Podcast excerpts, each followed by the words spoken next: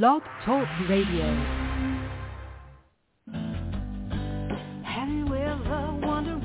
Welcome to Mind Shifters Radio with the Forgiveness Doctor, Dr. Michael Ryce. I'm Jeanie Ryce, your co-host. We also have co-hosts Dr. Tim Hayes and Michelle Bechet. We will share with you the wisdom of the first century Aramaic internal process of forgiveness we offer tools and support five days a week. We will support you in building a solid foundation within yourself to live in pure love, in Aramaic, Rachna. Michael is the author of the book, Why Is This Happening to Me Again? For more information about the forgiveness process, please visit www.whyagain.org. And now, welcome to the show, Mindshifters Radio.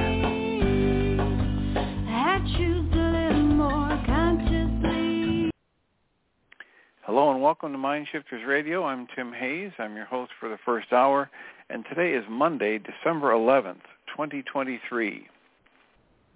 As always, we're grateful to everyone who's choosing to join us here today, whether you're listening live or through the archives, as we spend another couple of hours teaching and supporting people in using some of the most powerful, effective, efficient, and accessible tools I've ever encountered.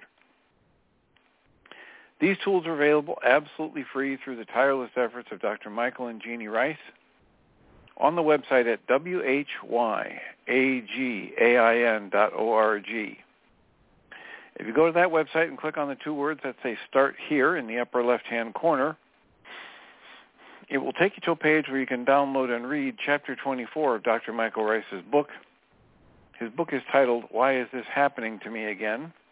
And that chapter of the book contains a narrative description and explanation of the primary tool in this work. That tool is called the Reality Management Worksheet, sometimes called the Reality Management Wake-Up Sheet, and it's a tool I've been using to great effect for over 19 years now to improve the quality of my life and most of my relationships and to turn any negative emotional experience I have into part of the infallible guidance system that each and every one of us has been given. You can also download the actual worksheet process itself. It's a simple PDF file. Click the link, download it, print it off, copy it as often as you'd like, and use it over and over again, absolutely free. You can also go to your app store and type in the three words Heartland Aramaic Forgiveness. And if you do that before you're done typing the word forgiveness, you'll see the glowing heart icon. If you tap on that, it will let you download a completely free and private app that contains the Reality Management Worksheet. It contains an abbreviated version of that worksheet process, and it contains a copy of the Dragon Klingon game, which is a wonderful way to introduce these tools to even younger audiences. And we hope people do all of that soon and often, primarily because it tends to improve the quality of people's lives the more they actively apply these tools in their lives and secondarily because it tends to prompt comments, questions, answers, and testimonials. If you have any of those to share with us, we would appreciate you doing so by giving us a call at 563-999-3581 and press 1 on your phone. Or, if you'd prefer, or if you're listening through the archives, you can send us an email you can email me at tjh at mindshifters-academy.org. Or you can email Jeanie at J-E-A-N-I-E at whyagain.org. That's W-H-Y-A-G-A-I-N dot O-R-G. And if you send us an email, we'll address that comment or question on the Internet show, and then as time allows, send you a a notification about what day and time that occurred so you can listen back to the archives for your feedback or input. And we greatly appreciate whenever anybody chooses to do that because it makes it far easier for us to live into our intention with this work. The intention we have with this work is to be of service, and that's just a whole heck of a lot easier to do when we know how these things are landing for you. And it is always delightful to hear from people, whether it's a testimonial or a question. and we understand that the the, the calling in on a show like this and calling in live for some people is just not their cup of tea. So if you're one of those who just was want to call in and chat, feel free to send us a comment or a question or a testimonial through an email. And if you do that, you can even request to be uh, kept anonymous. That's fine too. Even if you call, you can offer, you know, a, a bogus name. It's not about having some some way to track people or sort things out individually. It's about trying to increase the understanding of this work through questioning and trial and error. And that is why when I was reading from the Way of Mastery Lesson 4 on Friday, I was talking about just trying on some of these thoughts, trying out some of these activities. Because as the text was reading, it says, you must find your own way to your own truth. It says, before each and every one of you lies your individual, very personal, never before and never again doorway, an eye of the needle through which only you can fit. And the only way you can discover what that is is to ask to be shown and to take a uh, take a step in that direction. Guy Finley likes to say, you can't try something, you can't take a step in life, you can't do something new without life itself showing you whether or not it's true or whether or not you need to back up and take another step, take another, go in a different direction. The truth of life will educate us if we keep our eyes open and we keep asking. If we refuse to just sit and spin in the same old, same old, same old,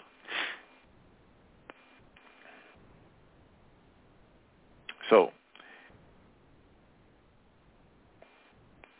563-999-3581. Over the weekend, I was able to get a second page loaded on the mindshiftersacademy.org website, which will house, the uh, the files that we read about lessons four, five, and six. So the page that's listed for 2023, 2024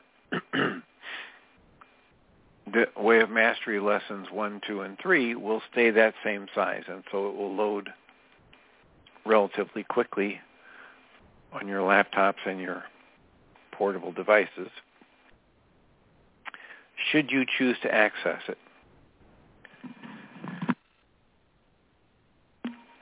And lessons 4, 5, and 6 and the files associated with that will go on a separate page.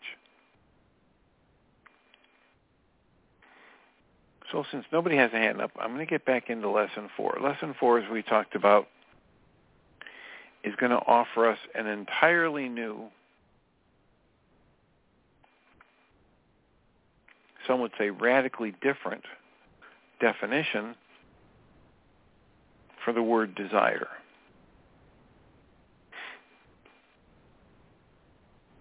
And just to back up a couple paragraphs from where I left off last time, it says, imagine then drawing upon a well within you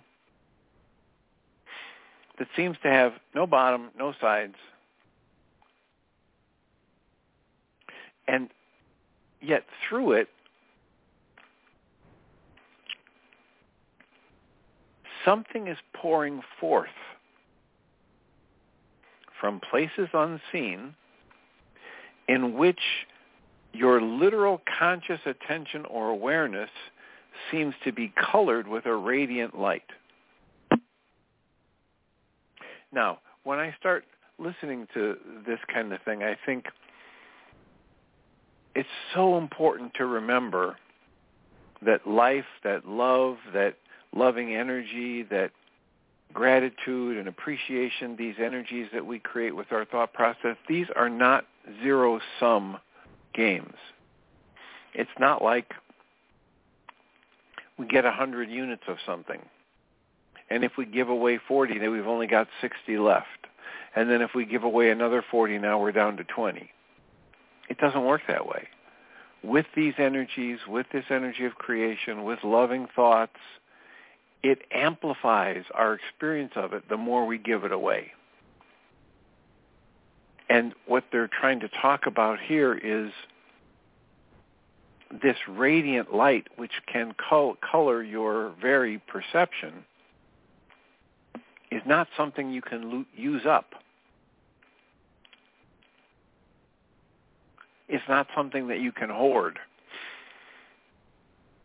And it's not something that can be taken away from you. It's something you can turn away from. It's something you can ignore. It's something you can get distracted from.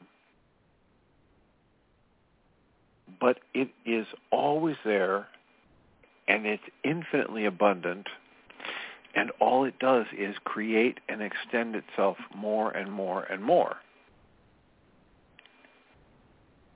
So this text goes on and says, this is a light that literally leaves you feeling that you are not the body-mind. You are not the personal history with which you had been identified before. And an awareness of these things are only temporary and they're very personal effects of a level desire of a, of a level of desire within your soul. And this is one and the same thing as the love of the Creator expressing itself for no other reason than that love creation must be extended. Imagine transcending your fear of your own survival because as you look out upon your body-mind, you're no longer identified as that body-mind. It has become a tool to be utilized by the love, the energy of creation, that rests in the mind of the Creator. You live, and yet no longer you. But Christ dwells as you. Now, again, in italics it says, this is a very real experience to be lived. This is not just a philosophy. It's not just a concept, and it can never be a dogma. There is a mystical translation that occurs in the depth of the soul. The depth of the soul, which is merely shifting a shifting of where you perceive your sense and your source of identity. So if you think you're just a body, you create an experience of just being a body. And if you tap into this deeper level of awareness, the magical, the mysterious miracle of your being at all, conscious and here, you ask to be shown how you and your Creator are one. You ask to be shown how to extend love in each moment. You tap into this radiant light that's pouring forth from some source unseen, and that becomes what you acknowledge as you, the truth of your being. And then you no longer identify with your body and your age and your gender and your bank account and your possessions because you see, you feel the truth of how there's a whole lot more going on here than what you can register with your five senses.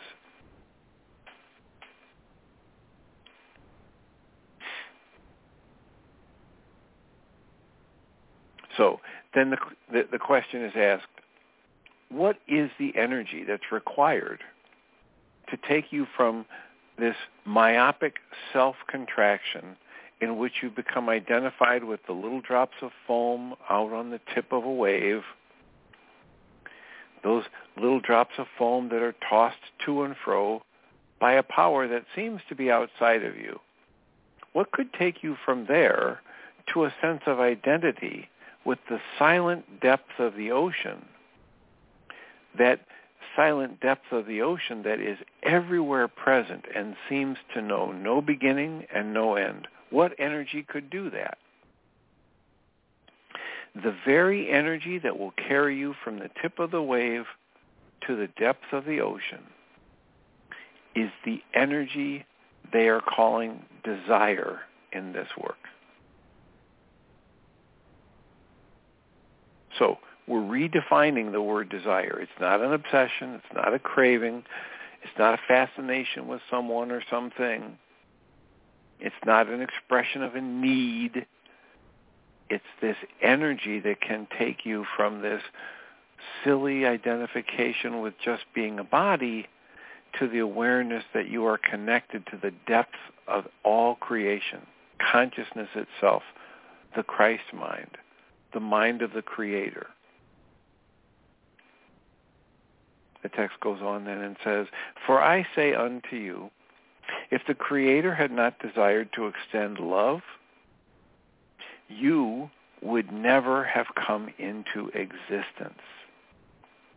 Your very sense of awareness of self is the result or the effect of love, this energy of creation, constantly expanding and extending itself. It is the very same love, all capital, capital L, that has birthed the sun and the moon and all of the stars and every dimension upon dimension upon dimension of creation. That very love that desired to be extended is the very source from which you have been birthed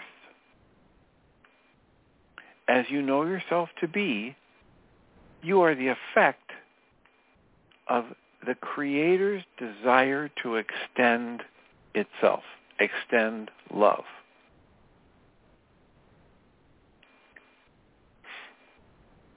Just breathe into this and see what would your experience of life be if you just entertained these few thoughts.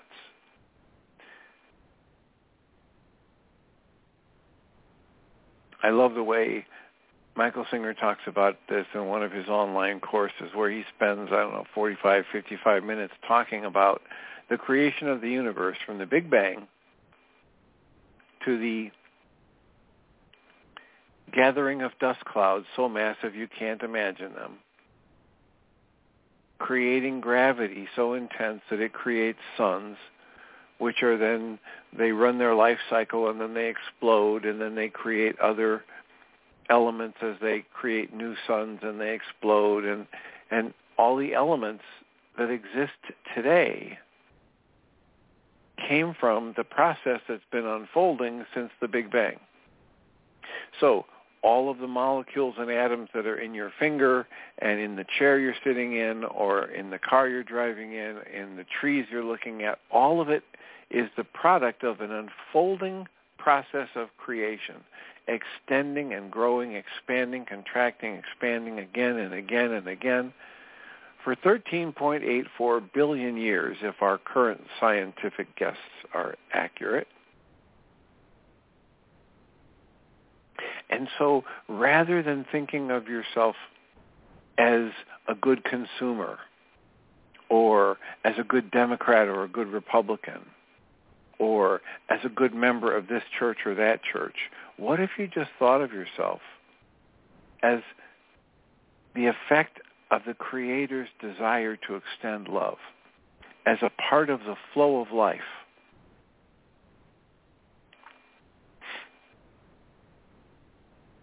the text goes on and says, when next someone asks you, who are you? Please do not give them a name. Do not say, well, I was born in a certain town on a certain part of this planet. Do not tell them that you are a Democrat or a Republican or a communist or an atheist or a Catholic. Tell them the truth. Respond with to the question, who are you? Respond with, who am I? I am the extension of love in form. I have never been born, and I will never taste death.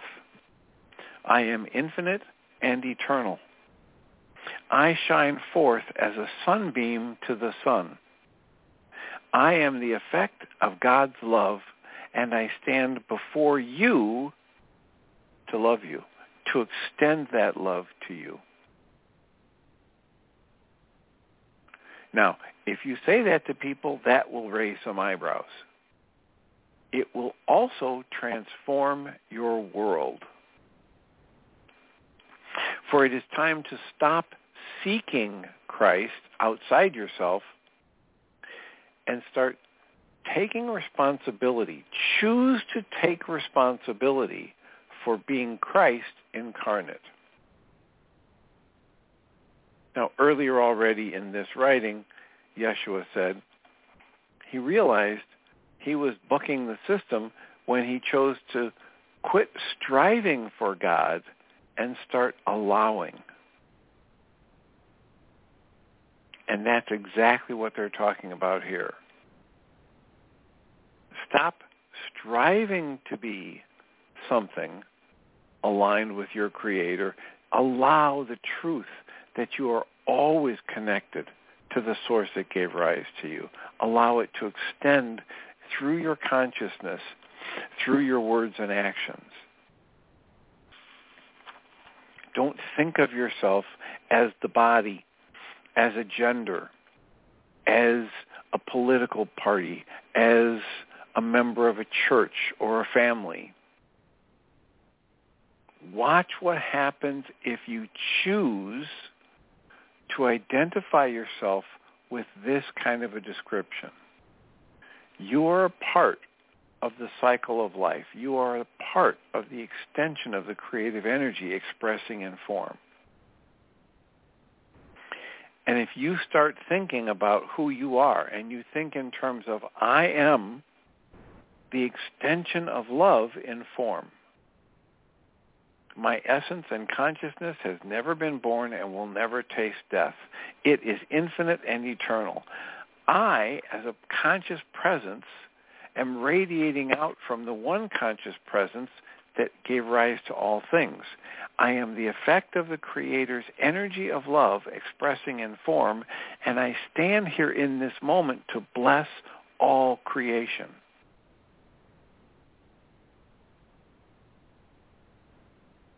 That's an invitation. You can start thinking, breathing, feeling, shifting the focus of your consciousness away from this tiny little sense of yourself as a person and think of yourself as a miracle of life expressing in form. The text goes on. The next section is titled, Desire is Everything. And the text reads, take a moment right now to let the body relax.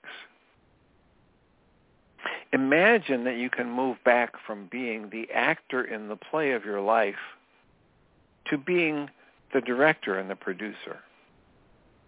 You're sitting in your studio and you are editing the story of your life. You are looking at all your little clips of film clips from the time you were birthed, the time you went to kindergarten, the time you first fell in love, the time you first decided to go to a movie, the time you went off to college, or the time you took a job, this job or that job, or the time that you moved to another physical location. Look closely and see if it is not true that for every action you have ever done, for every decision you have ever made, after trying to analyze it all, is there not underneath it the energy of desire? In truth, you do not lift the body from your couch to go to the refrigerator without the desire to eat something calls into you an expression of action. That something is desire. No one enters into an intimate relationship without the energy of desire. For what two people have ever looked upon each other and said, well, I don't feel any desire whatsoever, but let's get married and have some children and raise a family. It doesn't happen. Desire is that energy which brings forth all waves of creation out of the depths of the ocean itself. And yet, who among you has not felt conflicted about desire? Who among you has not been taught that desire is evil? Who among you has not been taught not to desire to be great? Who among you has not been taught that the desire for material comfort is some sort of a blot on the spiritual path? Look well within your soul and see if this is not true. Have you not feared at times the welling up of desire within you? For as I look upon your plane, there are many who become paralyzed with fear just because they desire to have a bowl of ice cream. So afraid are they that if they give in to that desire, something in the ice cream will cause their body to bloat and their brain to cease functioning. For those of you in intimate relationship, marriage, or commitment of some kind, how many of you have not carried the belief taught to you by the world that if you feel an energy of desire welling up within you when you look upon someone who is not your partner, somehow you have sinned against God or the Creator? How many of you do not know the experience of trying to rein in the 10,000 horses? So sure you are that if you give in to feeling desire, everything would run amok. And that your attempt to keep your life structured, rigid, and predictable would collapse and, quote, all hell would break loose. Yet I say unto you, you would not exist if God had feared the desire to create and extend love by forming you.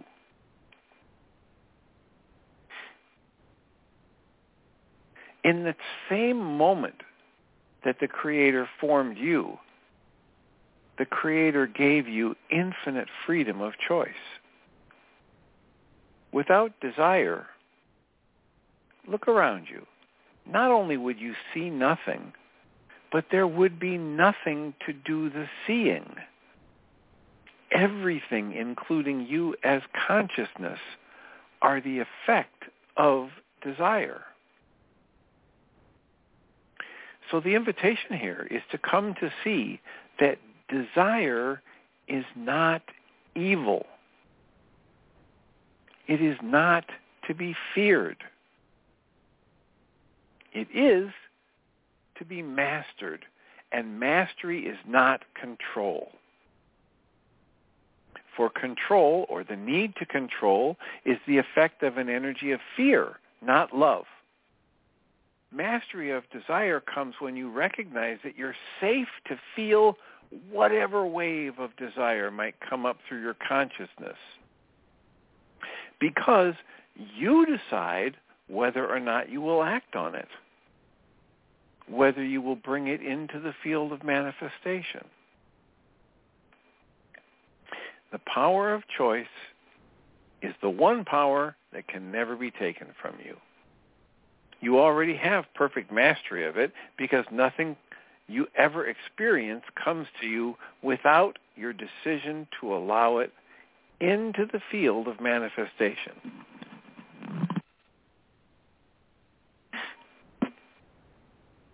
So, this energy, the flow of creation that wants to express uniquely through you in each moment, is completely safe for you to feel. for you to be wide open to, for you to let it flood through you and study it up close.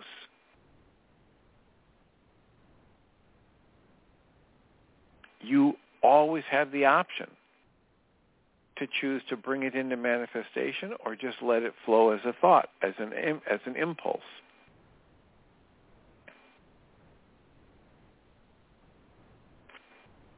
And think about all the different ways, whether it was from a religious background or from some kind of training, whether it was for this group or that group, military, etc family prescriptions against this or that desire, this or that interest in something. Just think about it. How many of us have been trained and conditioned to be interpreting the energy of desire as something negative? The text goes on and, asks, and reads, Desire is something that wells up from the depth beyond yourself that can be looked at with perfect innocence and with the wonder of a child. The very act of turning to allow and welcome desire is not something that will sidetrack you from your path of awakening. On the contrary, it will take you vertically into the heart of creation itself. For if you are ever to create as the Creator creates, you will need to heal your conflicted perceptions about desire. You will need to transcend that energy of fear. There are many who call unto me and pray. There is not an hour in your time frame in which there are not many people upon your plane, somewhere on your planet, who are praying to me, and they want their hearts to be filled with Christ. Yet, at the very same time, they're scared to death of an energy that wants to move. Because, simply because, they've been taught to fear and to suppress desire.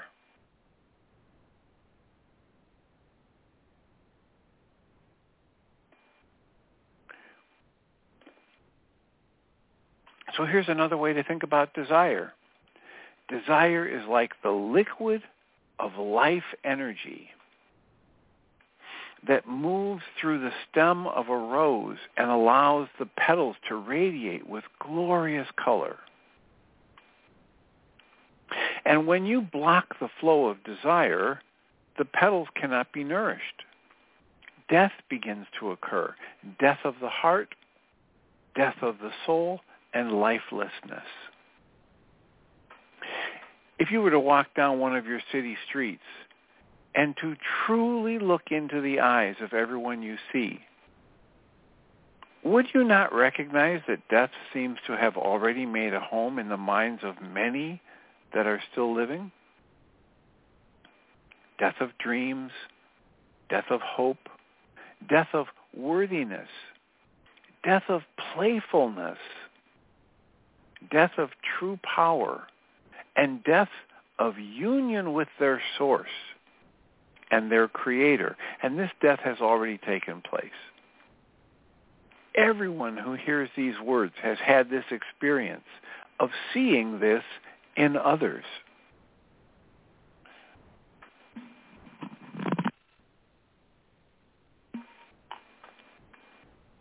Healing requires the willingness to feel desire. Healing requires the willingness to see desire as good and see it as holy. Does that mean that if you feel a desire, that it might not become twisted by some egoic patterns in your mind? Of course not. The egoic minds have been programmed for a long time. Of course they can twist the desire there is always the possibility that desire will be twisted to meet the needs of the egoic mind within you.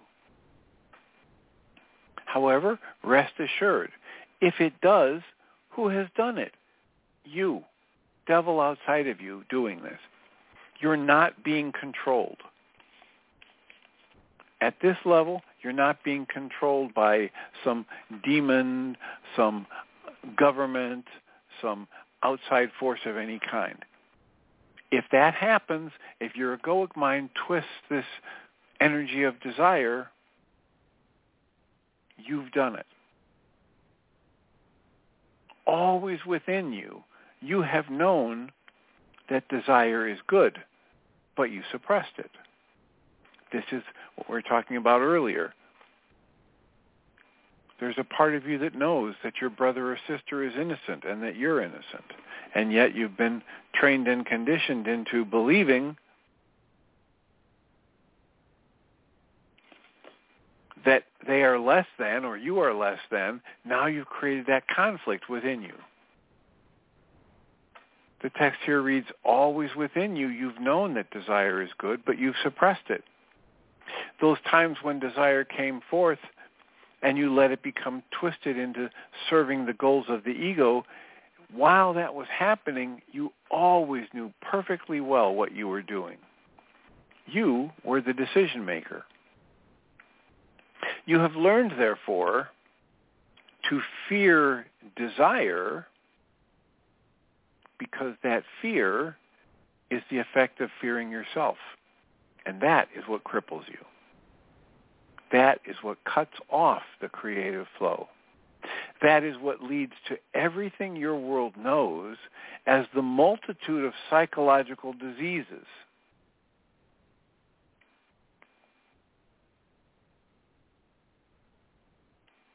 An unwillingness to trust oneself, an unwillingness to love oneself, and the belief that the desires that move up through your beingness are something evil and dark.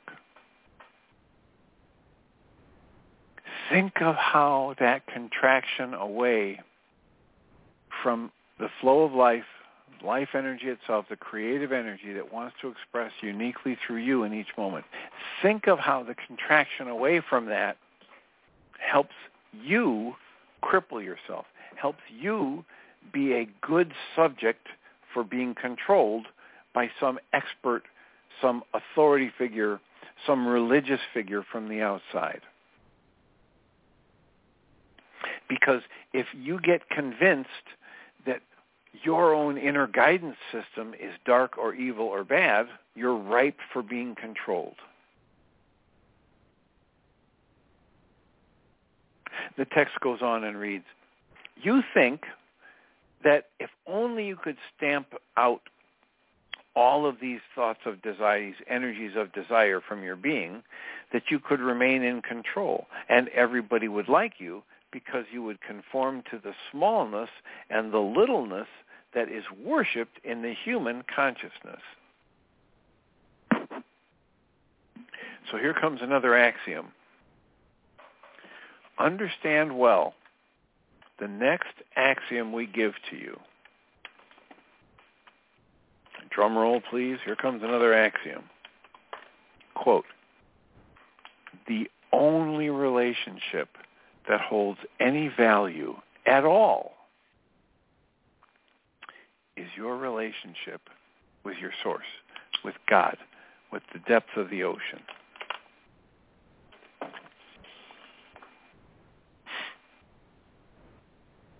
Understand well.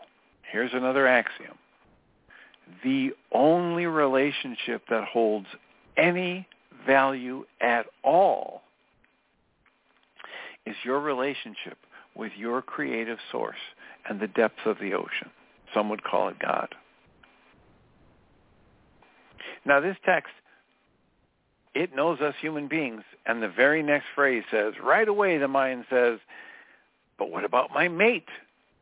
But what about my parents? What about my children? What about the President of the United States? What about the postmaster? You will come up with a million examples of relationships that surely have great importance. As soon as somebody tries to tell you that this axiom of truth says the only relationship that holds any value at all is your relationship with your creative source, the depths of the ocean. The only one that holds value is your relationship with your creator. For when that is in alignment, all of your creations, all of your choices for relationships and how you will be within them, all of those will flow effortlessly from the alignment of yourself in your relationship with your creator. Guy Finley says,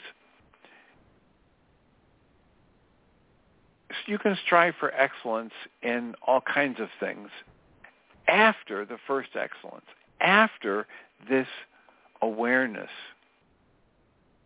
of your alignment with the flow of life, of your being one with your creator at all times.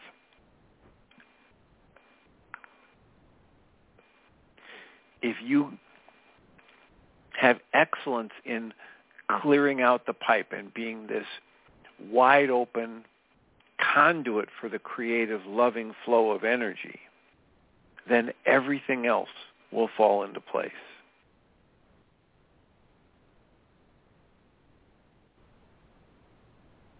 So therefore it says, therefore seek first the kingdom, and all these things will be added unto you.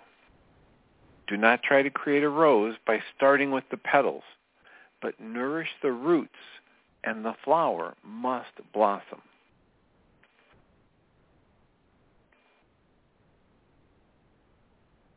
Here's this quote, Seek ye first the kingdom of heaven, and all these good things shall be added unto you.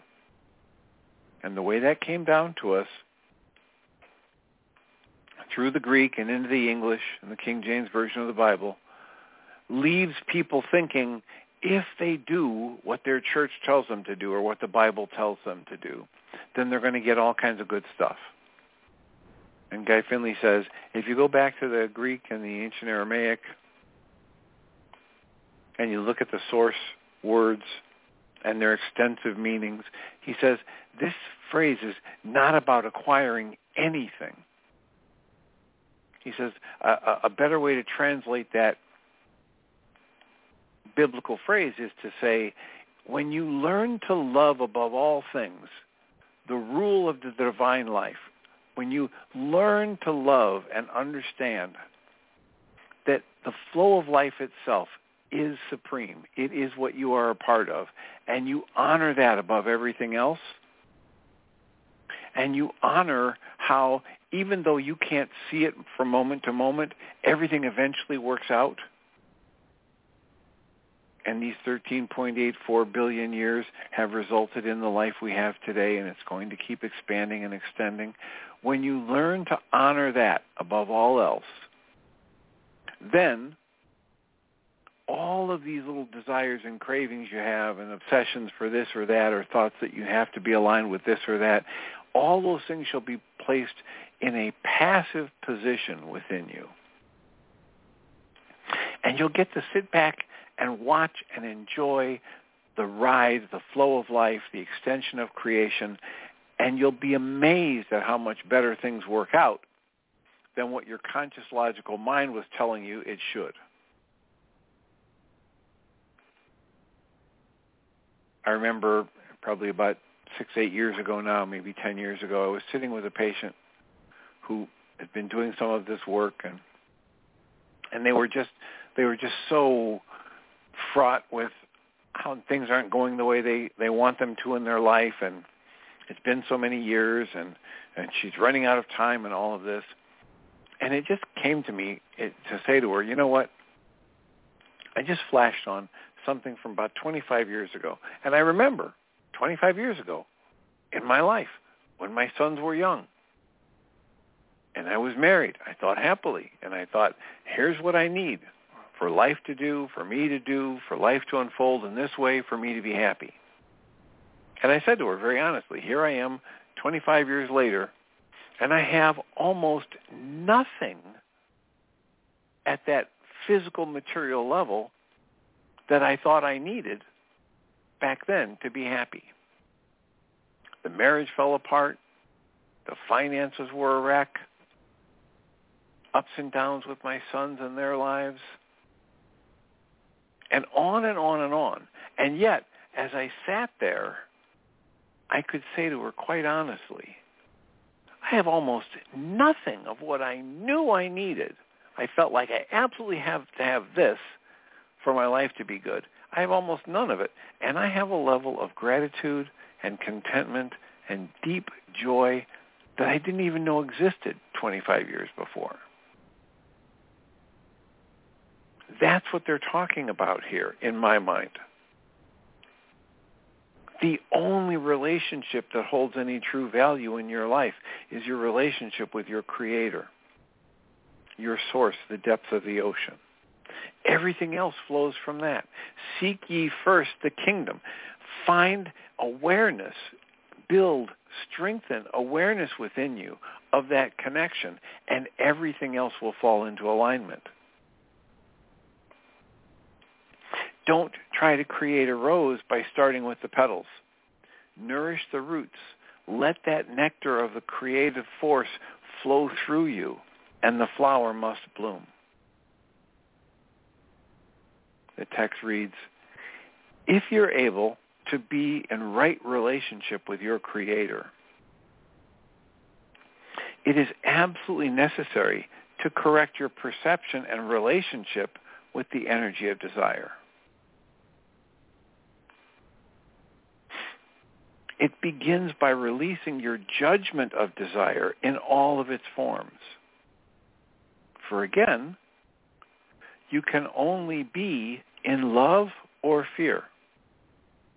You can only be in innocence or judgment. Love and innocence are of the kingdom. Fear and judgment are of illusion. If you want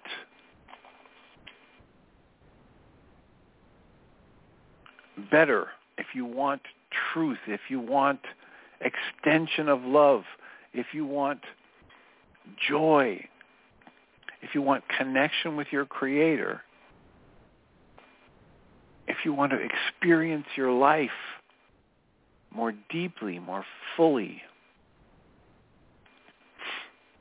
you have to identify when you're in fear and release it. You have to see that fear and judgment are of illusion and false. And joy and love and allowance and surrender are of love, are of the kingdom are of alignment with your true nature and the creative force.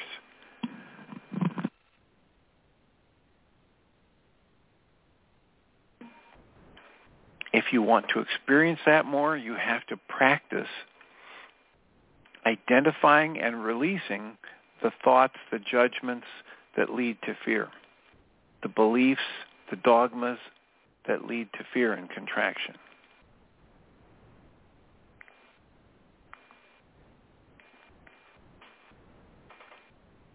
You have to begin at the beginning, and that is the awareness of your true nature as love and your connection to your source. And in order to maintain that awareness, you have to look for, see, and dismantle or give up and detach from any judgment, any negativity.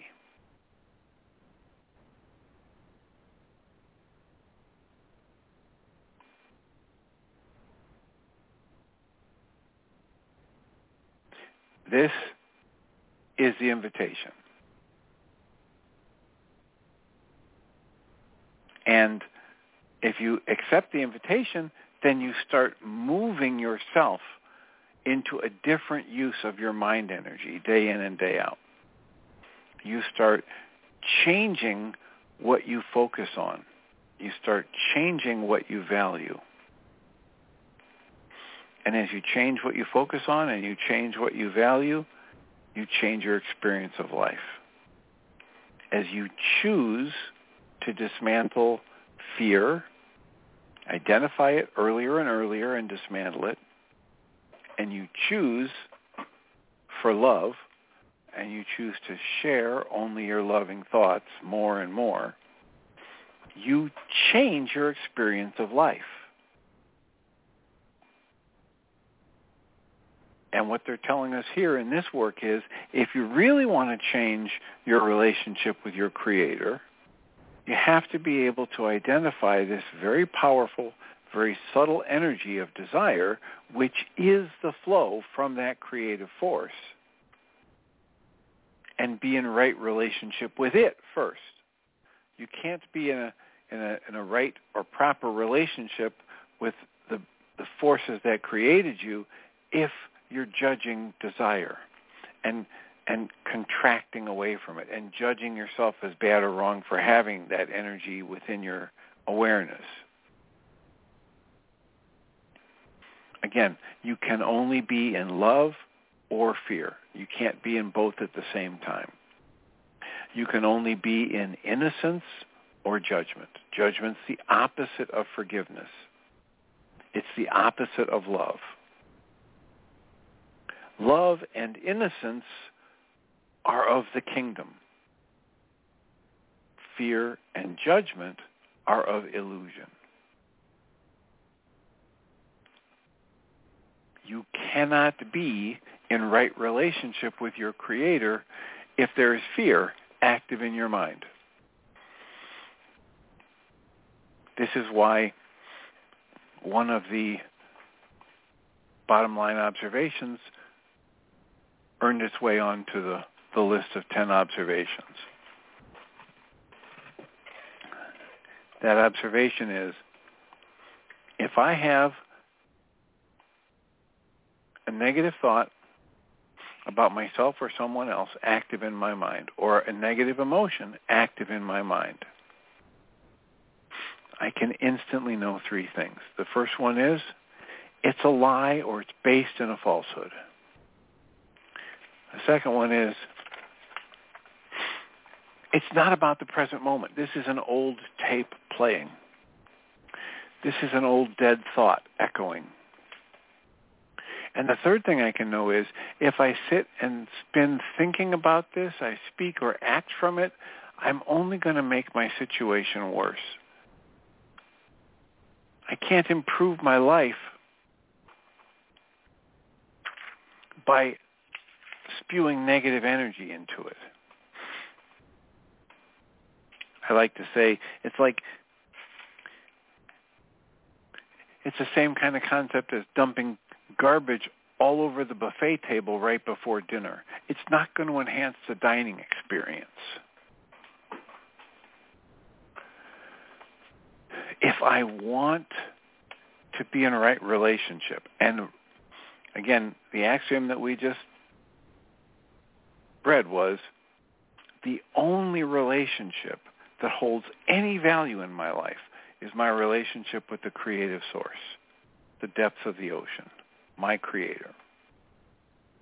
And the reason it says that so clearly is because every other relationship flows from that and or is distorted from that.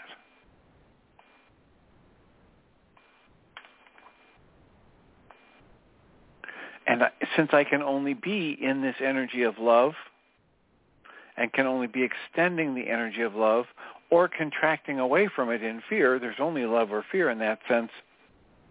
I can't do both. And so I can instantly know whenever I have a negative thought about myself or somebody else or a negative emotion active in my mind, I can instantly know these three things. Number one, it's false or based in a lie.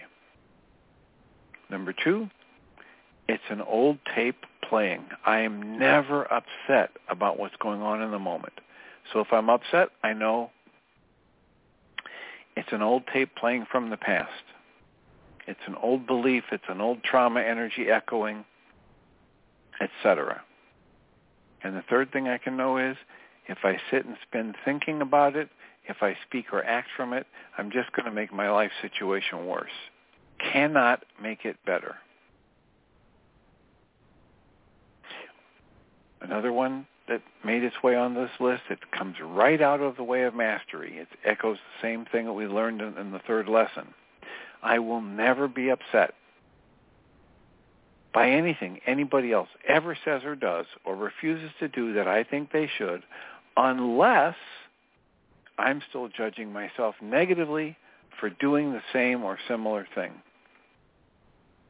Maybe only in my thought and maybe even decades ago, but always if I am upset, it will be because I'm judging myself negatively for doing the same or similar things. The only way to truly eliminate my upset is to dismantle the negative judgments against myself and then watch compassion take its place.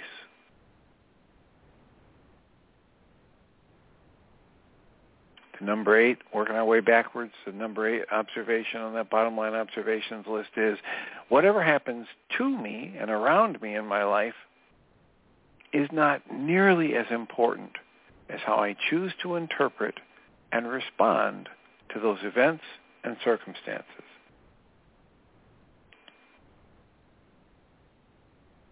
The seventh observation is, when I deny or avoid the negative emotions and experiences in life, I cut off an equal amount of the potential for positive emotions and experiences. The corollary here is that the best way to smother intimacy in a relationship is to avoid conflict and confrontation.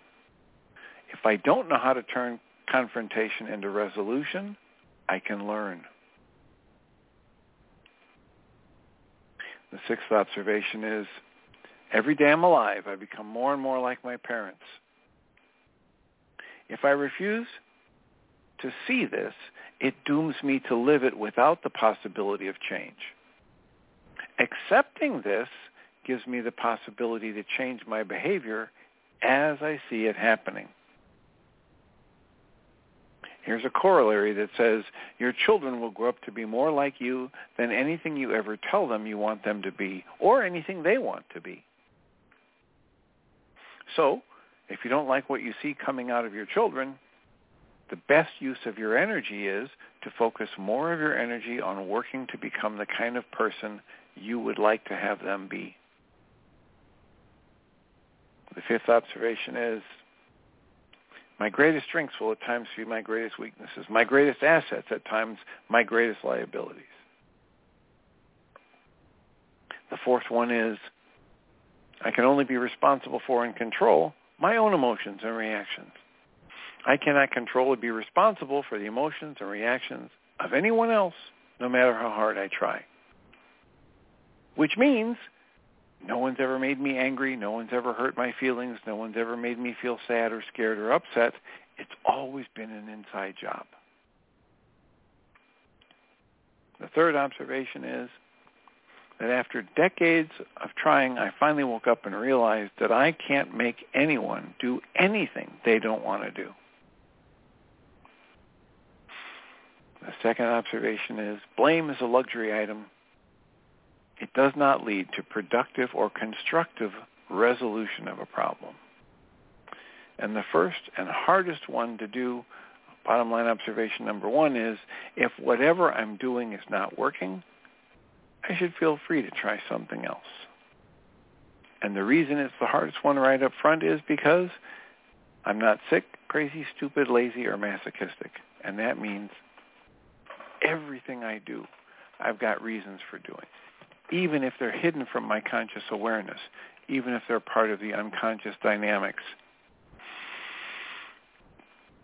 All of those are available on the MindShiftersAcademy.org website under the Educational Materials tab, and that's listed as the bottom line observations. And I thank you all for being here, sticking with us for this hour. I'll remind us all that we come from love. We're made of the stuff we call love. We actually are love, and everything else is false. Welcome, Jeanie Ryce. Thank you, Dr. Tim. And I'll put a link to welcome. that also in the notes for today. You're welcome and deserving. Have a wonderful show. Thanks. So welcome everybody to the second hour of Mindshifters Radio. And today is Monday, December the 11th, 2023. And their call-in number is 563-999-3581. And press 1, and that puts you into queue to talk to us. And we would love to hear your comments and your questions because that makes this your show. And it leads us in the direction that you want to go and how we can support you. And so we invite you to press 1, and that puts a hand up, and we know that you want to talk. And uh, like I said, I will put a link to um, the Mindshifters under the educational materials and then the link to uh, what Dr. Kim was just reading on the bottom line observations. So you'll be able to pick that up from the notes today as well. And always enjoy listening to those and contemplating and looking at life and what do I need to do? How do I need to change? I was uh, doing my uh, running exercise this morning, and uh, the gentleman on the Fitbit program that directs the the uh, course was talking again about gratitude, and you know, think of something in the last three weeks that you maybe consider that it was a challenge, and instead of looking at that as a you know, uh, something negative, be the observer and look at it as an opportunity. So what is it that you need to heal, to grow, to get past whatever that obstacle is? Because, you know, if you don't look at it and you don't do the forgiveness work around it, then you're going to bring it into your life again and again and again because life doesn't want us to destroy ourselves and it gives us every opportunity. You know, we call in whatever person, situation, or whatever that we need to bring it up for us so that we have the chance to heal it. So you might as well look at it when it first pops up than waiting until it becomes a two by four. So anyway, welcome, Michael. Thank you, dear heart. I just got that last sentence, so I assume you were talking about the functional purpose of the world being to kick us right square in the limitation and show us exactly what we're holding on to. And uh, of course, the world is relentless. I've been realizing lately that uh, one of the reasons why there's so much apparent separation in us as human beings is that we live from different realities. We live from different stories.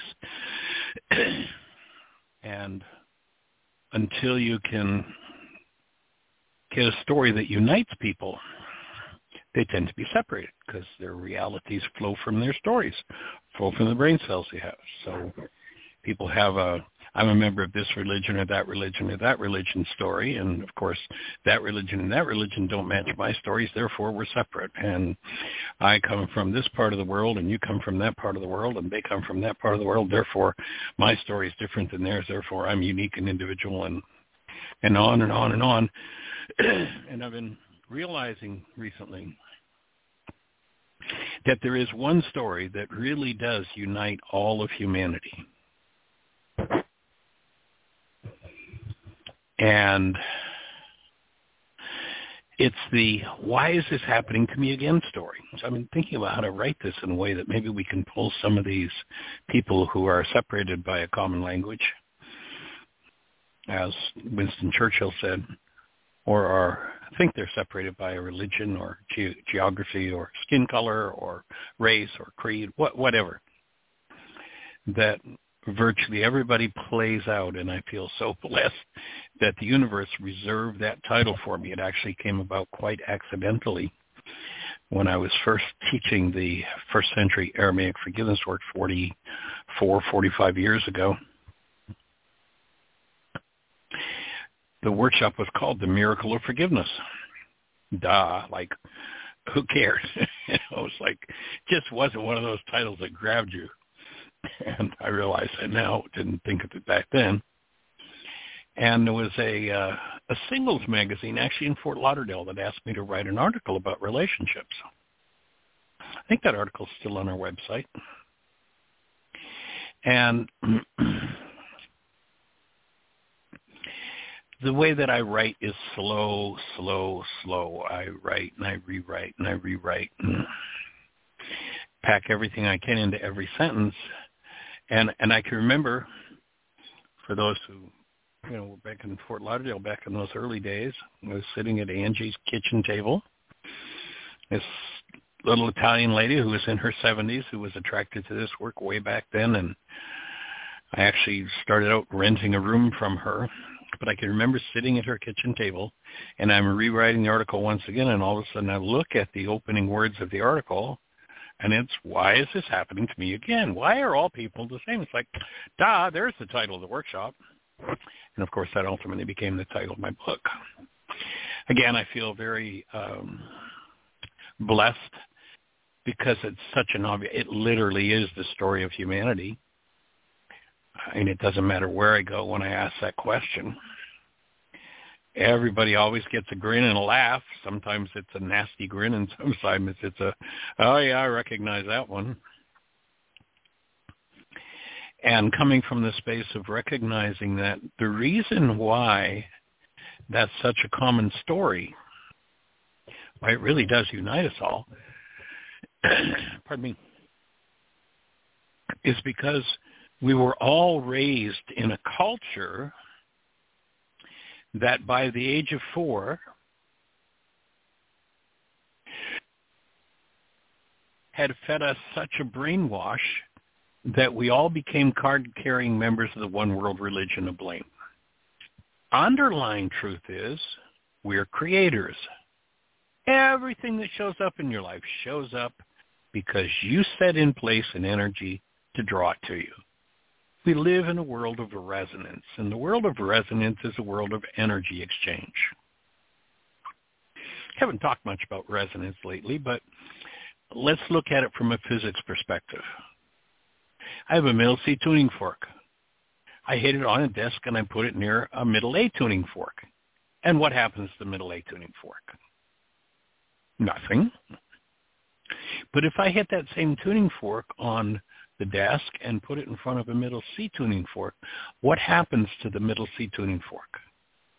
Because it is attuned to the same frequency, there's a transfer of energy from the tuning fork I just hit on the desk to the second tuning fork that a moment ago was standing still. So that's resonance, exchange of information. I like to use the example of let's imagine I have two baby grand pianos. I open the back of each of them and I go over and I pound on the keys as hard as I can, that middle C. And at the same time as I pound on that set of keys in this first piano, I've got somebody looking at the other piano and measuring which keys are moving. Of the hundreds of keys in that second piano, the only keys that will be moving in response to that resonance with middle C are the strings associated with middle C in the second piano. Now, in the world of pianos, the first piano doesn't go over and climb up on top of the second piano. It just sets up an energy, literally a frequency, that is moved by air molecules that literally causes the same strings to move. So resonance creates motion. Creator and and we get a really big eyeful when we read the opening words in the book of John in the New Testament. And now we're not talking about theology. I'm talking about physics. I'm talking about physiology. If you read those words, it doesn't say, as we're told, in the beginning was the Word and the Word became flesh. It says, in the beginning was the mind energy and the mind energy became flesh. In other words, when I engage in a frequency of mind, that frequency will organize, will turn into organic structure. Look into some videos on YouTube on cymatics, C-Y-M-A-T-I-C-S, cymatics. And it will show you what sound does to the world of so-called matter, to the energy world.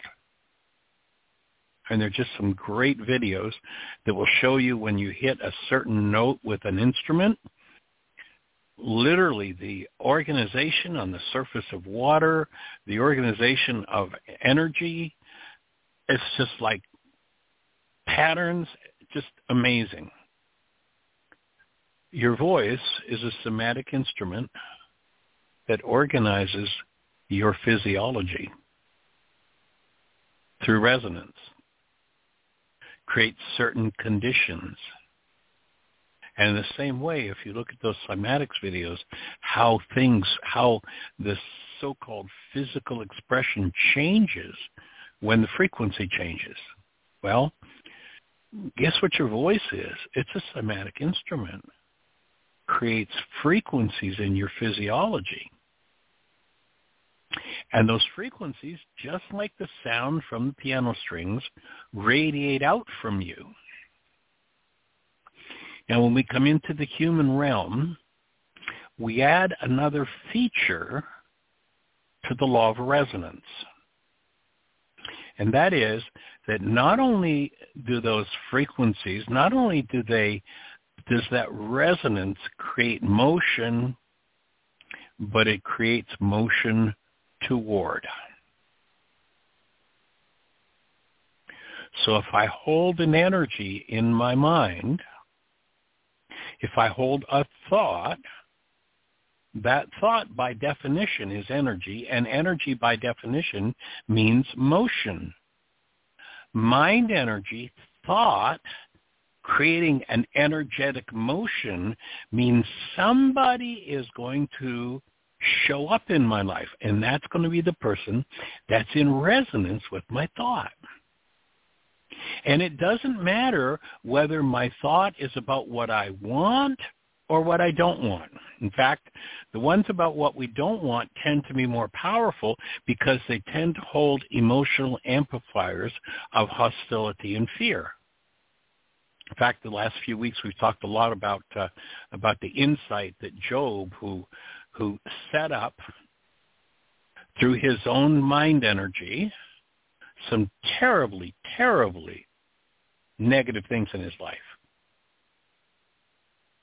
And few people bothered to listen to the lesson that he gave. What was the lesson after he had all of those losses? What was it that restored everything to him plus?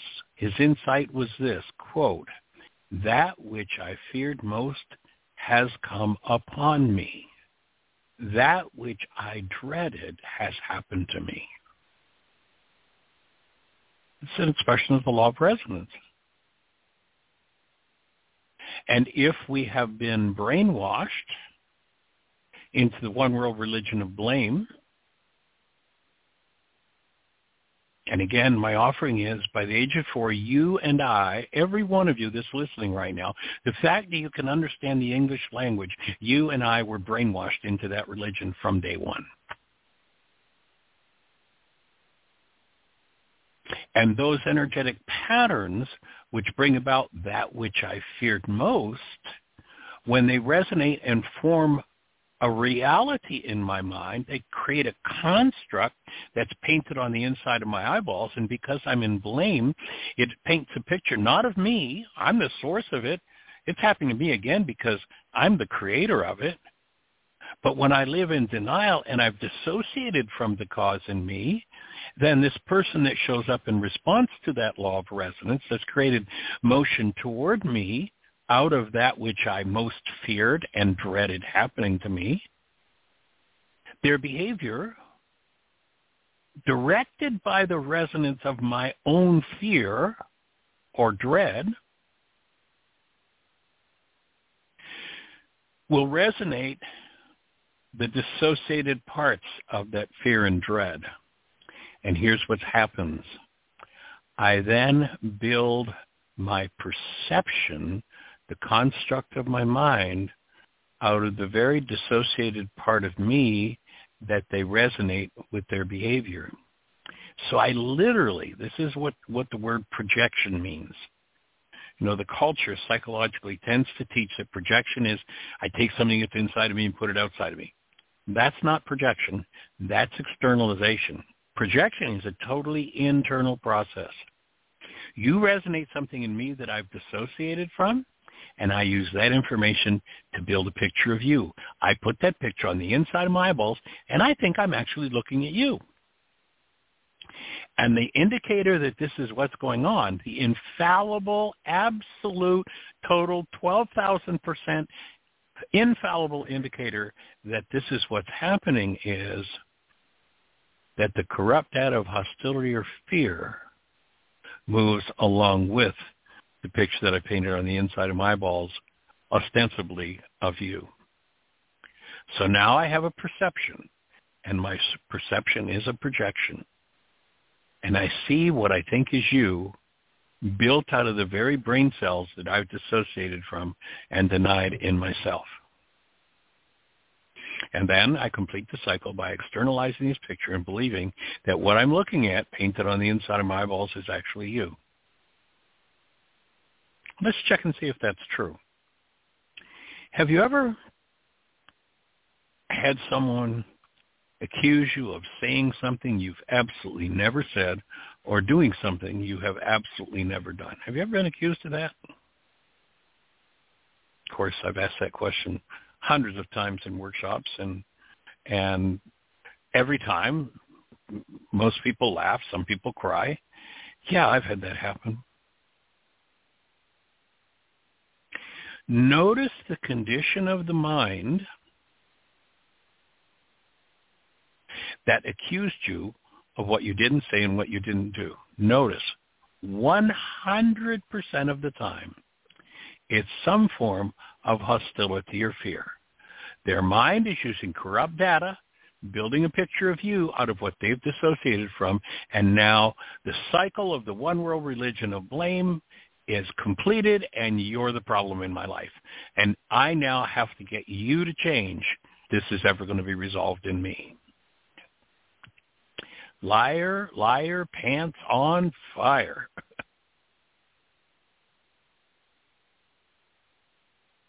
Hostility and fear mean that my mind is using my dissociated corrupt data to build my brain's image of whoever it is I'm blaming.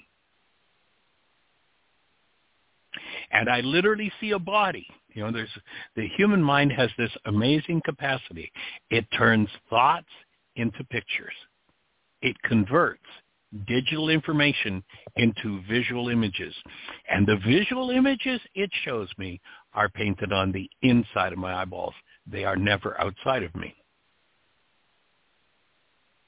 But I pretend they are, so I externalize my projection, and the cycle is complete. I really do believe that it's all your fault.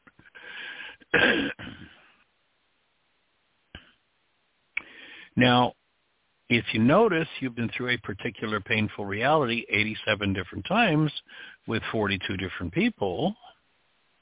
You're the only one that was there every time. Did it ever occur to you that that corrupt data in your mind is yours and that corrupt data that's causing your pain is yours and you're the only one that's been there every time it's happened to you?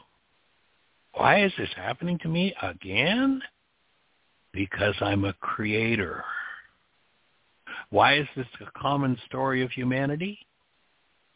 Probably the greatest atrocity done to us down through the ages and that we've bought into is we've had hidden from us the fact that we are by nature creators.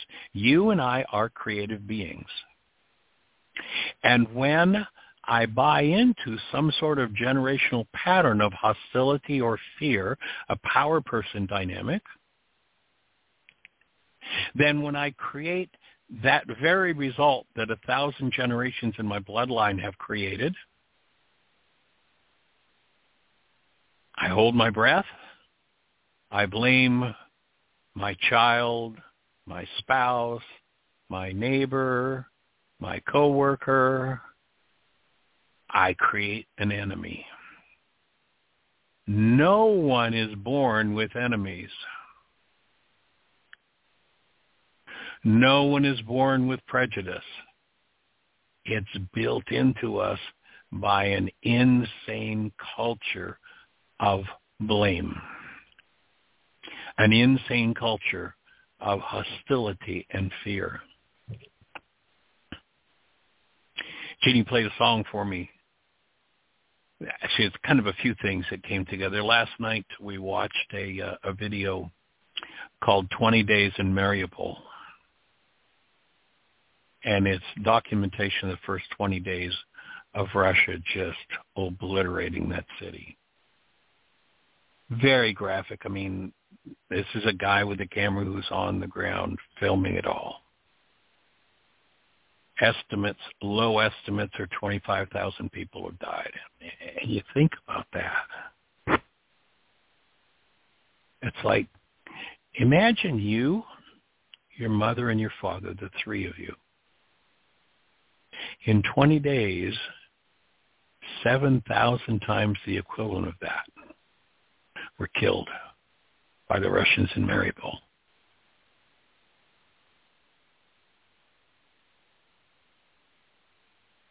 How bizarre is that? And then Jeanie this morning, just before the radio show started, shared with me a song that uh, she was saying that she hadn't heard since Ryan and a friend of his, a girlfriend of his, were in school as kids, and that his girlfriend had sung it. Listen to the words of it. It's powerful. My grown-up Christmas list. Powerful to listen to in the context of just watching this graphic violence and slaughter in Mariupol just recently here on our planet. And how virtually everyone who's in the why is this happening to me again game is an unreformed reformer. Everybody wants that and virtually everybody's in denial about their own rage, their own guilt, their own fear, and wondering, why is this happening to me again? It's the common story a world of people who don't know that they're creators, who think that someone else is responsible for what's happening in their lives. And sadly, wars like the one that was so graphically represented last night. If you can find the film, it's Breathe, have worksheets. Had to cancel many goals as I was watching it. Had to do a lot of breathing. Several tears came. Just to watch the insanity of what the extreme position or the extreme result is of people who live in denial dissociation, projection. People who don't know that they're creators. Sadly, the common refrain, the common story of humanity is, why is this happening to me again? And when I realize, as you've heard me say many times, the profound power and insight of this man 2,000 years ago who did not teach about theology.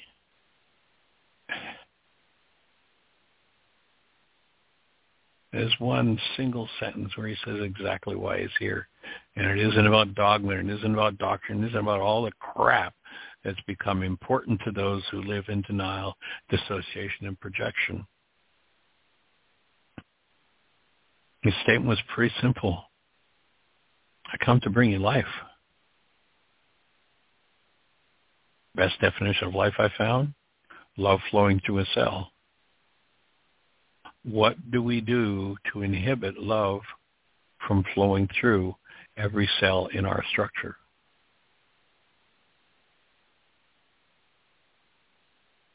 You watch the average person in denial, and when somebody does the behavior, they've been directing the world to deliver to them. They hold their breath.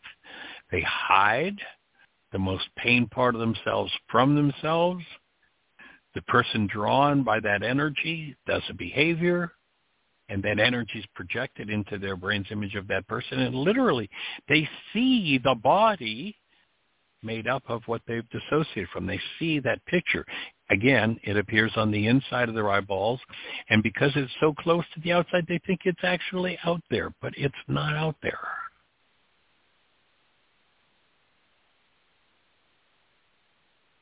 And the genius of this man, Yeshua, 2,000 years ago, how did he understand this? I don't know. But he did know precisely how to collapse that picture painted on the inside of our eyeballs. And he did know that if you could collapse that, that that picture would collapse in on the footprint and give you access to the dissociated part of your own mind. And if you breathed, and if you stood in willingness to have that lifted, then the insight would come from seeing the dissociated part of your own mind directly rather than only seeing it when you put it into your brain's image of someone else. And if love was present in that space, if life was moving in us, then the unconscious dynamics behind our own projections would begin to dissolve. And the dissolution of those dynamics within every mind, heart, and being on the planet is what's called forgiveness. Notice how deeply a world in projection has turned that around and told me that forgiveness is how I'm going to let you off the hook because of what's moving inside of me. And of course, if I let you off of the hook for what's moving inside of me, I've not done one darn thing to change what's moving inside of me. Notice when people are in conflict, they generally walk away thinking, speaking themselves about the other guy, about the picture painted on the inside of their eyeballs, with no realization whatsoever as that picture is made up of their own dissociated content. And the discovery of that is a monumental insight for each person to have. The day that you can engage that tool and have the memory, oh my God, I I really believe the picture on the inside of my eyeballs, and now I see the peace in me. I got it. That day will never leave you.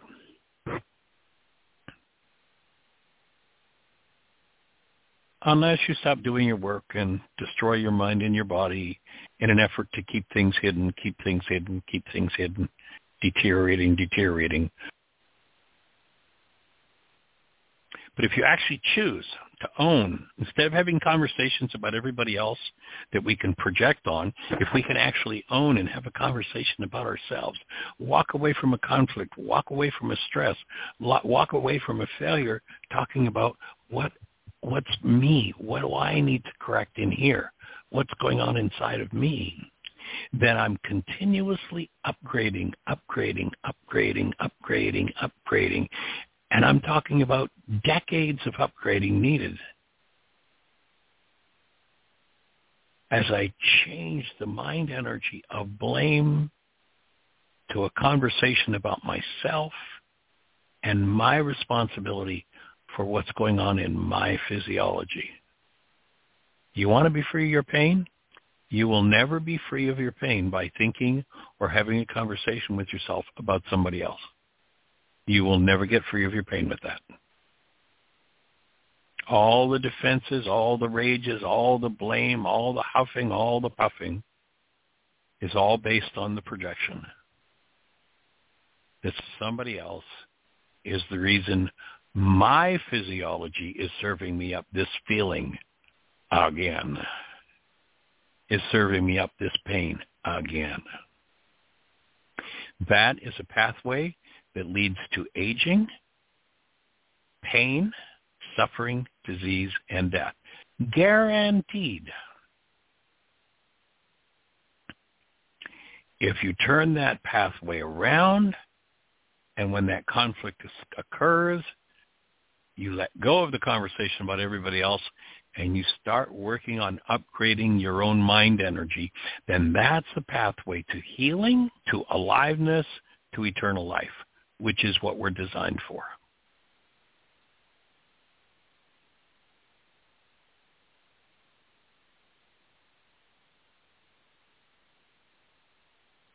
So if you happen to give a listen to that song, My Grown-Up Christmas Witch, hold the space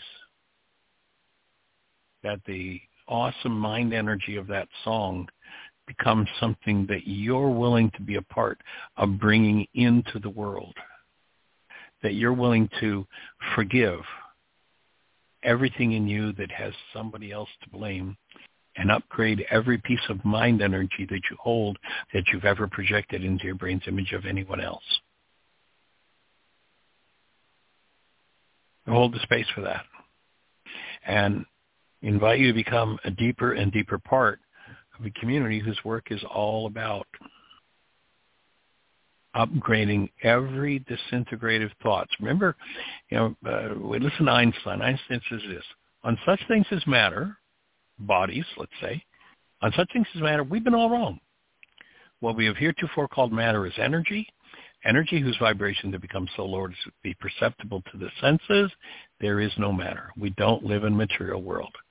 Your physiology is an energetic accumulation of mind energy reflecting as physiology, so lowered as to become perceptible to the senses focused on your denial and your dissociation and you find hostility and fear acceptable and you pointed it to people sometimes closest to you, expect suffering, disease, and death because that's what works. That's how it works.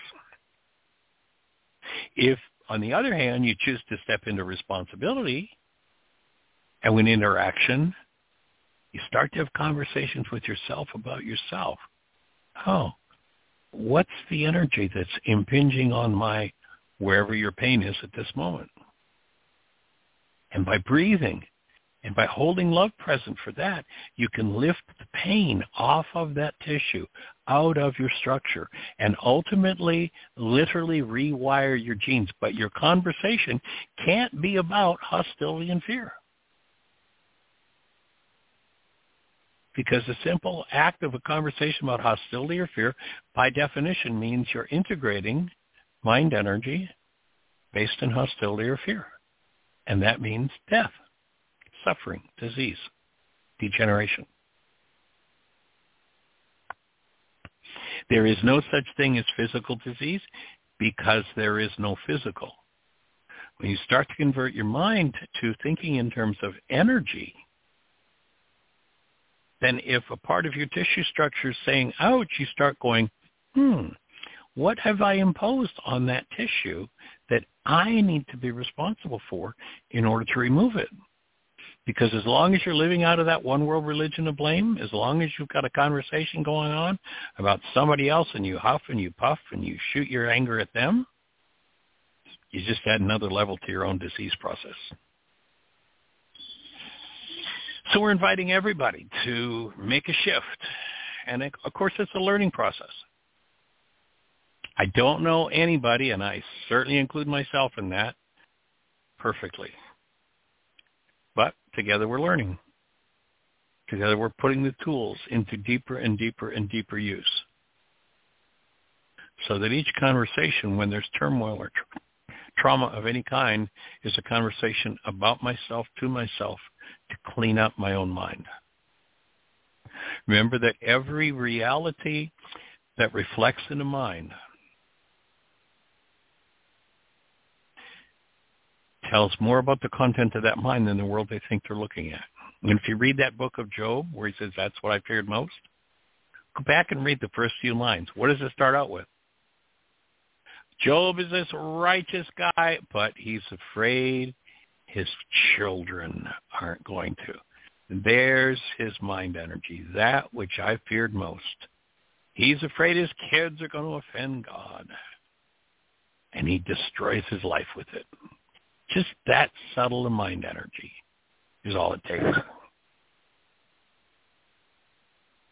So what is it in your life that you have fear about? Notice your mind's a liar. You don't have fear about anything. If you have fear, it just means you have fear. It's not about anything.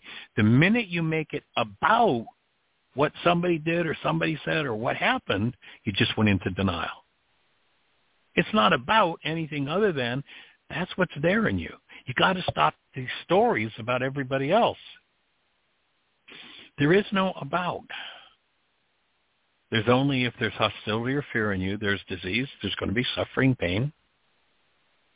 And when you can take responsibility for that and stop thinking it's about anything other than the content of your own mind, then you've opened the gate to be able to change all of the content of your mind.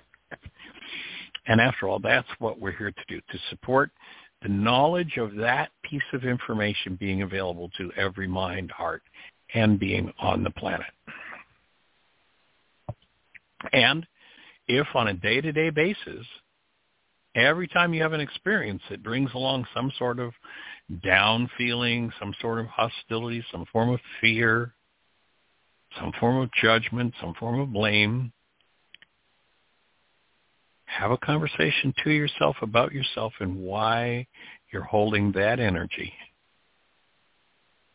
And then when you find that can't figure out why, apply forgiveness. And as you do, watch how you develop a new habit of being able to drop into the dissociated content of your own mind directly and bring it to love so that it just vanishes. It just dissolves. So the word forgive is about dissolution of the energetic patterns that our mind puts into our brain's image of everybody else. Responsibility doesn't mean I'm to blame for that process. Blame's just another twisted thought structure. Notice in the word responsibility, there's nothing about blame, there's nothing about guilt, there's nothing about fault. It's just, oh, this is mine. And now that I own it, I can breathe in the presence of it. And now that I'm breathing in the presence of it, if I don't like it, I can throw it out. I can forgive it. And the active presence of love will dissolve that energy. That's the bottom line of this work. And I'm delighted that you're here to be part of the conversation. And if you're on one of those stations where we can't see you in our control panel, our call-in number is 563-999-3581. If you call that number, you'll be listening to the show. And if you have a question and you push one on your phone pad, that will raise a hand in the control panel, and Jeanie will introduce you by your area code, and we'll be having a conversation. So, Miss Jeanie, do we have anybody in the phone queue with a hand up or anything happening in the chat room? No, it's all quiet on this end. Are you going to read the words to that song? Uh, do you have it in front of you? I don't have it in front of you. If you do, sweetie, that would be awesome.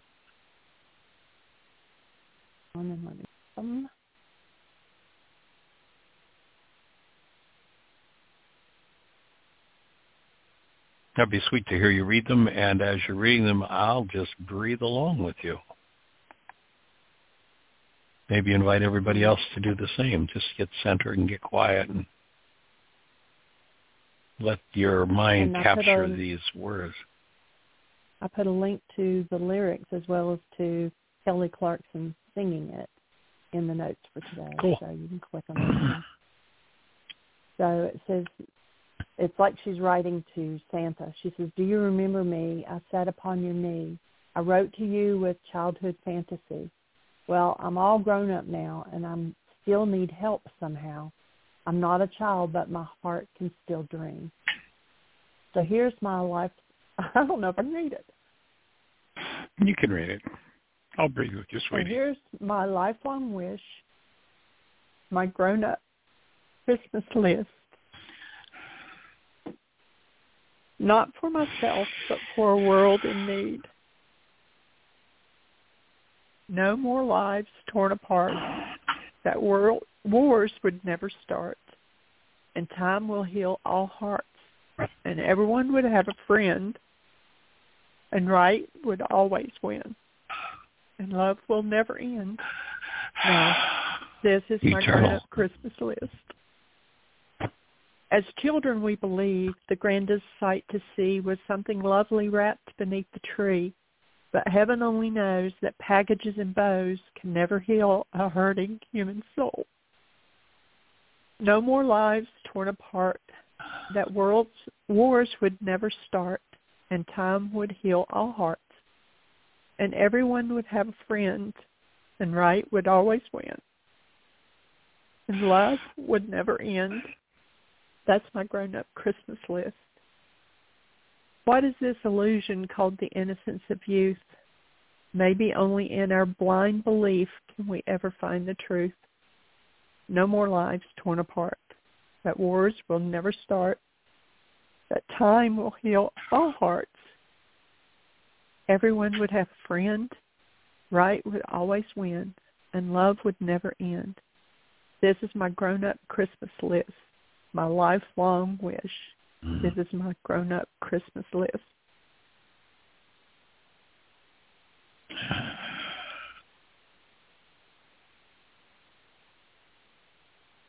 And we now have two hands up. Great. And I hold so, the space once again for everything that moved last night as we watched that film. For both of us, that the next level of that be liberated and released, forgiven, that we can become a space for really truly creating something different. So the first hand is 619. I believe it's Peter. You are on the air. Hello, Michael. Welcome, sir. How are you? Good. I was doing the worksheets. Um, as many as I can, and I noticed something. Um, I literally stopped breathing, and I catch myself gasping.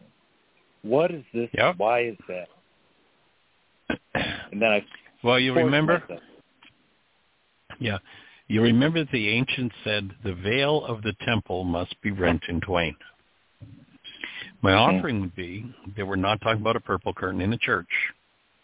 The temple is your body-mind unit. The veil is the barrier between the subconscious and the unconscious mind, i.e., that which creates an unnatural condition where we have parts of our own mind that we have no access to.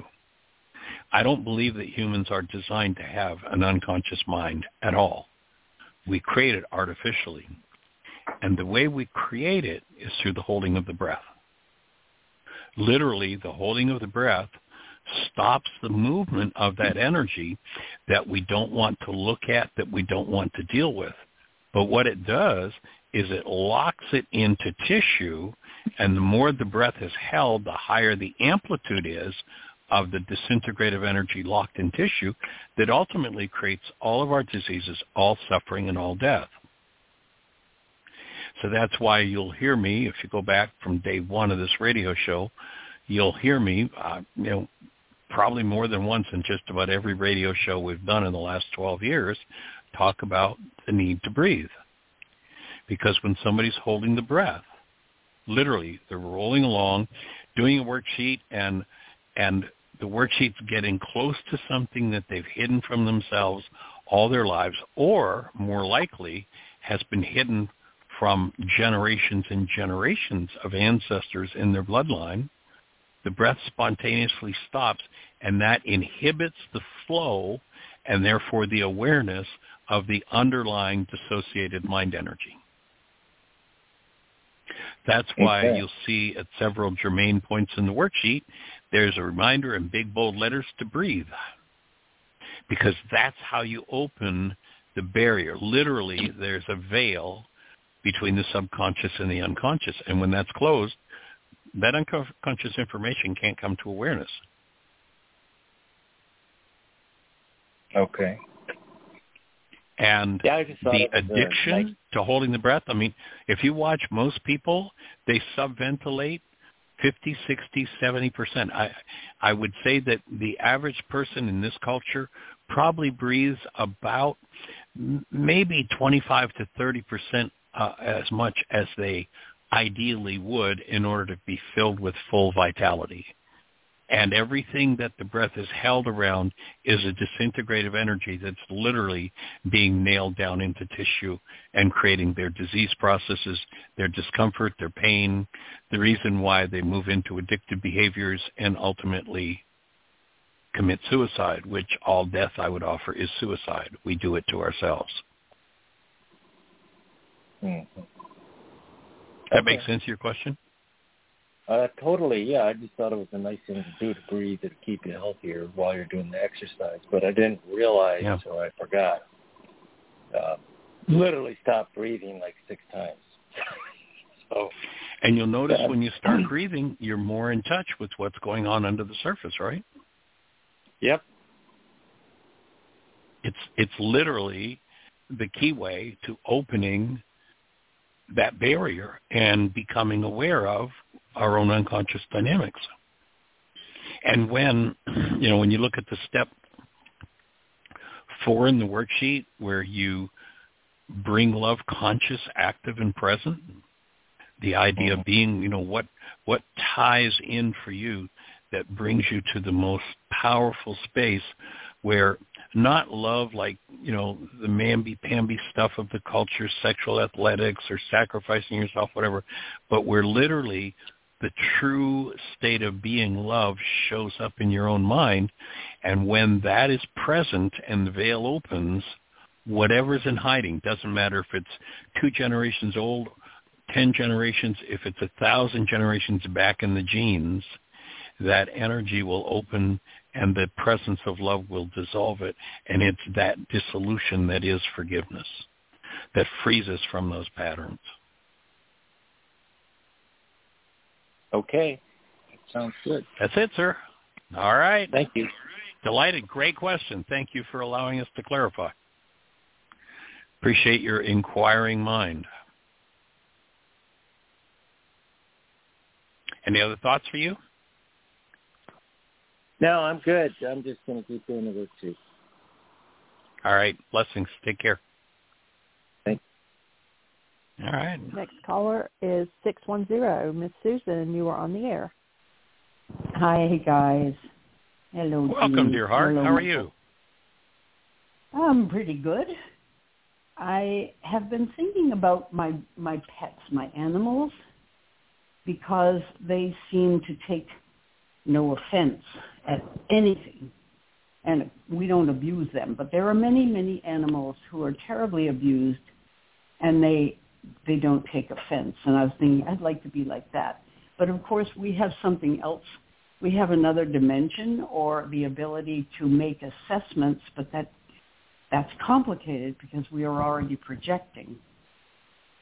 Um, I, I don't know right. how to what you what you've been talking about is exactly what I've been thinking about, about the forgiveness process is is a it's a wonderful gift to have, but I feel as if I'm really, really still very bad at it. I have goals I'm not even aware of, but then again, if you don't feel very good, you realize you had a goal. I don't know how to even well, um, I shouldn't have pressed one. I haven't formed.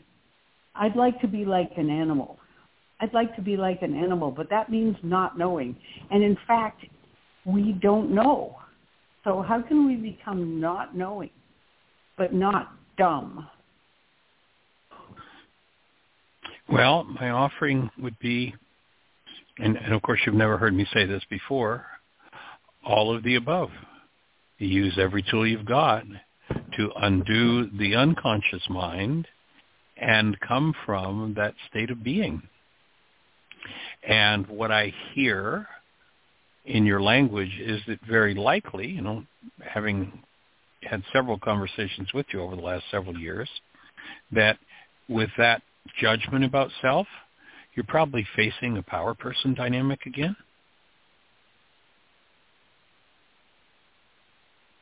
Mm. Those well, words you spoke probably. about yourself? Yeah. So a uh, a power person worksheet might be a good one to uh, to do around that and see what you discover.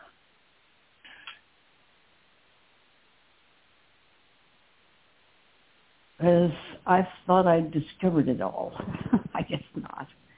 I that's an old story. That's an old old story. I I thought I was done with that story. Yep. I guess not. Well, and when you realize that you cannot process something that is a higher level of trauma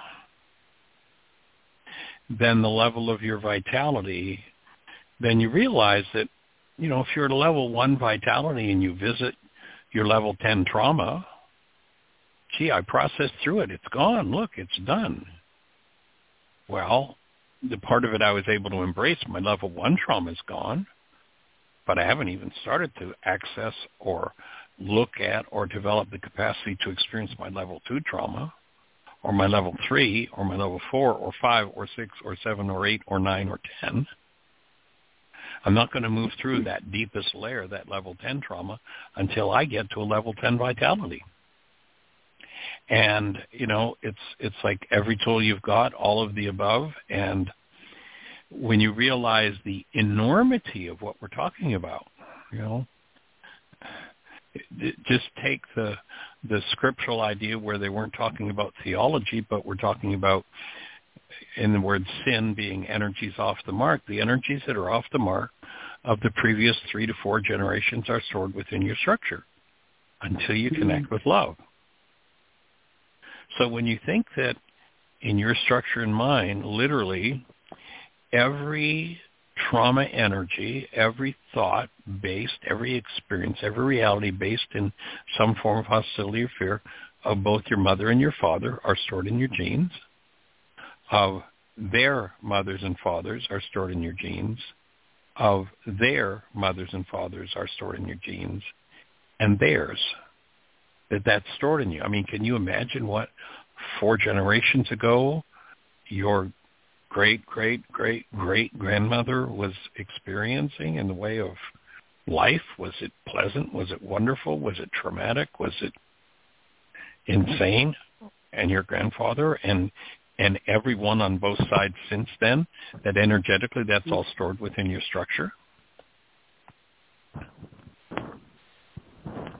And then, of course, if that's if the scriptures are accurate there, and I believe they're talking about physiology and they are absolutely accurate, then where did the fourth generation back get theirs?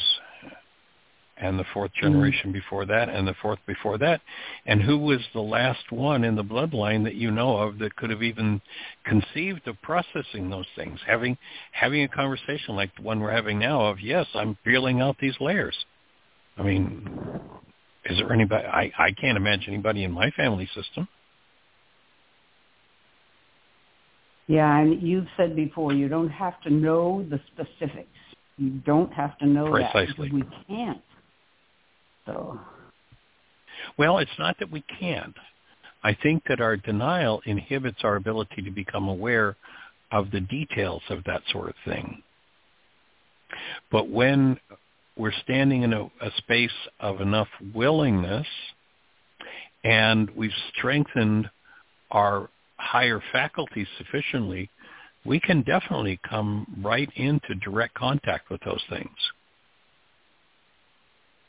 You know, I remember I shared several weeks ago on the show, there was a gentleman who'd done the codependence intensive, made some monumental shifts over a period of six or seven months, and and then it was probably about three months later that he wrote me. He's like, Michael, I just had this memory come up of what happened to my grandfather when he was two and three and four, and what kind of trauma he was going through, and why he drank alcohol all his life, and I mean, full blown memory, visual memory of it comes up. It's all energetically well, stored within us. So it isn't because he actually had known on some level his grandfather. You say this is available to us way back, even if we don't know the person at all or any details about their life. Yes. and I have this sneaking suspicion. I can't prove it. I have this sneaking suspicion. In fact, there's a, a song out there, and I think the melody line of it goes, and I'm my own grandpa. Mm. I have the sneaking suspicion that what we don't resolve, we get to re-enter the genetic chain as many times as we need to to, to come to resolution.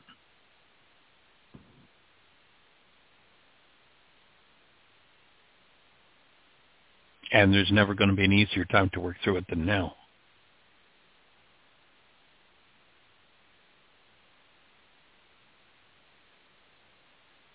So breathing with you. Oh, I'm thinking of my daughter who has found herself depressed again after she had this 25 year marriage with a man she finally was able to get free from. And she was on a depression medication for a while and decided she wanted to go off of it so she could feel her feelings and process her stuff. Right. a couple of weeks or so ago, she went back on it. She said, Mom, I have this very more demanding job. It's more than I can handle. I can't do my job. I wasn't focusing. I need to be on this. Life is short. I'm choosing this. I know it's not ideal. Uh, but I'm making this choice because I've got this very demanding job and I'm much better at it, even though I miss mm-hmm. the full spectrum of my feelings, but I'm making this choice. Right. And I'm not, not inclined to argue with her. I, I'm not right. going to. I wouldn't either. I'm good. And what I would be offering to her is one, I don't know if she's got worksheets, if she's ever used them. But no. there's a tool that even if one is on medication, they can process mm-hmm. those things so that mm-hmm. if there comes a time when it's time to let go of the medication, they've got enough of it processed that it's not overwhelming when they take away the inhibitor. Mm-hmm.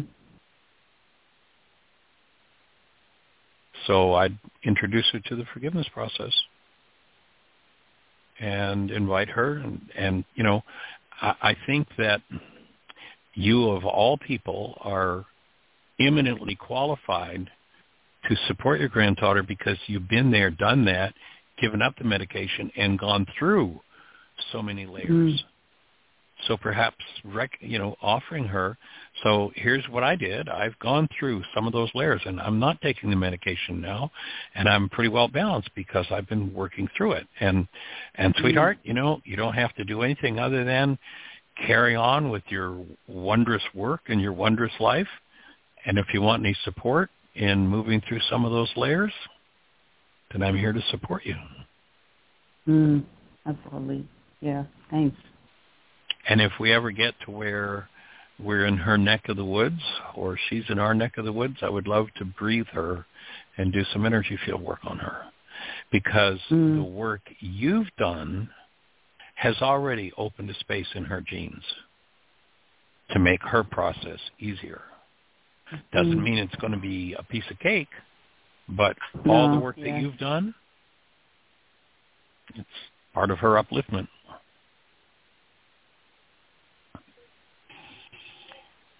So maybe the next time you see her, you might dig out the energy field worksheets, practice a little bit doing the energy field work, and just invite her to breathe and put your hands on her and walk through those processes and be the space and hold the space and give her the gift of coming out the other side of another layer. Mm, lovely thought. I see it's 2 o'clock and I wanted to send my love to Jeanie a lot of powerful feelings going on there, Jeanie. Thank you. We were both in tears last night as we watched this video. I mean, it was so up close. It wasn't like a war movie. Uh-huh. It was a man with a camera who's right there in the thick of it at the blown wow. up hospital. with the bodies, with the trenches where they're just dumping bodies off the streets. I mean, it's pretty graphic. They're doing that right now. They're doing it right now. Yeah. Yeah. So definitely, when we went to sleep last night, it was with the request of Ruka to process that energy, and then the song showed up this morning. It was just like a kind of sweet oh, relief. That is. Thanks. Appreciate you. Appreciate you. Yeah. All right. Have a blessed one. Thanks. You too. Everybody, have the best year yet of your eternal lives. It's an awesome gift to give the world, even as crazy as the world is. The world needs it. You're empowered to give it. Blessings. Bye-bye.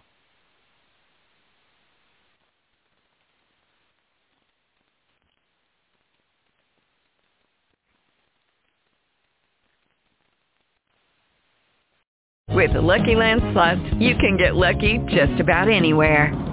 This is your captain speaking. Uh, we've got clear runway and the weather's fine, but we're just going to circle up here a while and uh, get lucky. No, no, nothing like that. It's just these cash prizes add up quick. So I suggest you sit back, keep your tray table upright, and start getting lucky. Play for free at LuckyLandSlots.com. Are you feeling lucky? No purchase necessary. Void where prohibited by law. 18 plus terms and conditions apply. See website for details. Tax day is coming. Oh, no. But if you sign up for Robinhood Gold's IRA with a 3% match, you can get up to $195 for the 2023 tax year. Oh, yeah. Sign up at Robinhood.com slash boost by tax day to get the biggest contribution match on the market. Subscription fees apply. Investing involves risk. 3% match requires gold for one year from first match. Must keep IRA for five years. Robinhood Financial LLC member SIPC.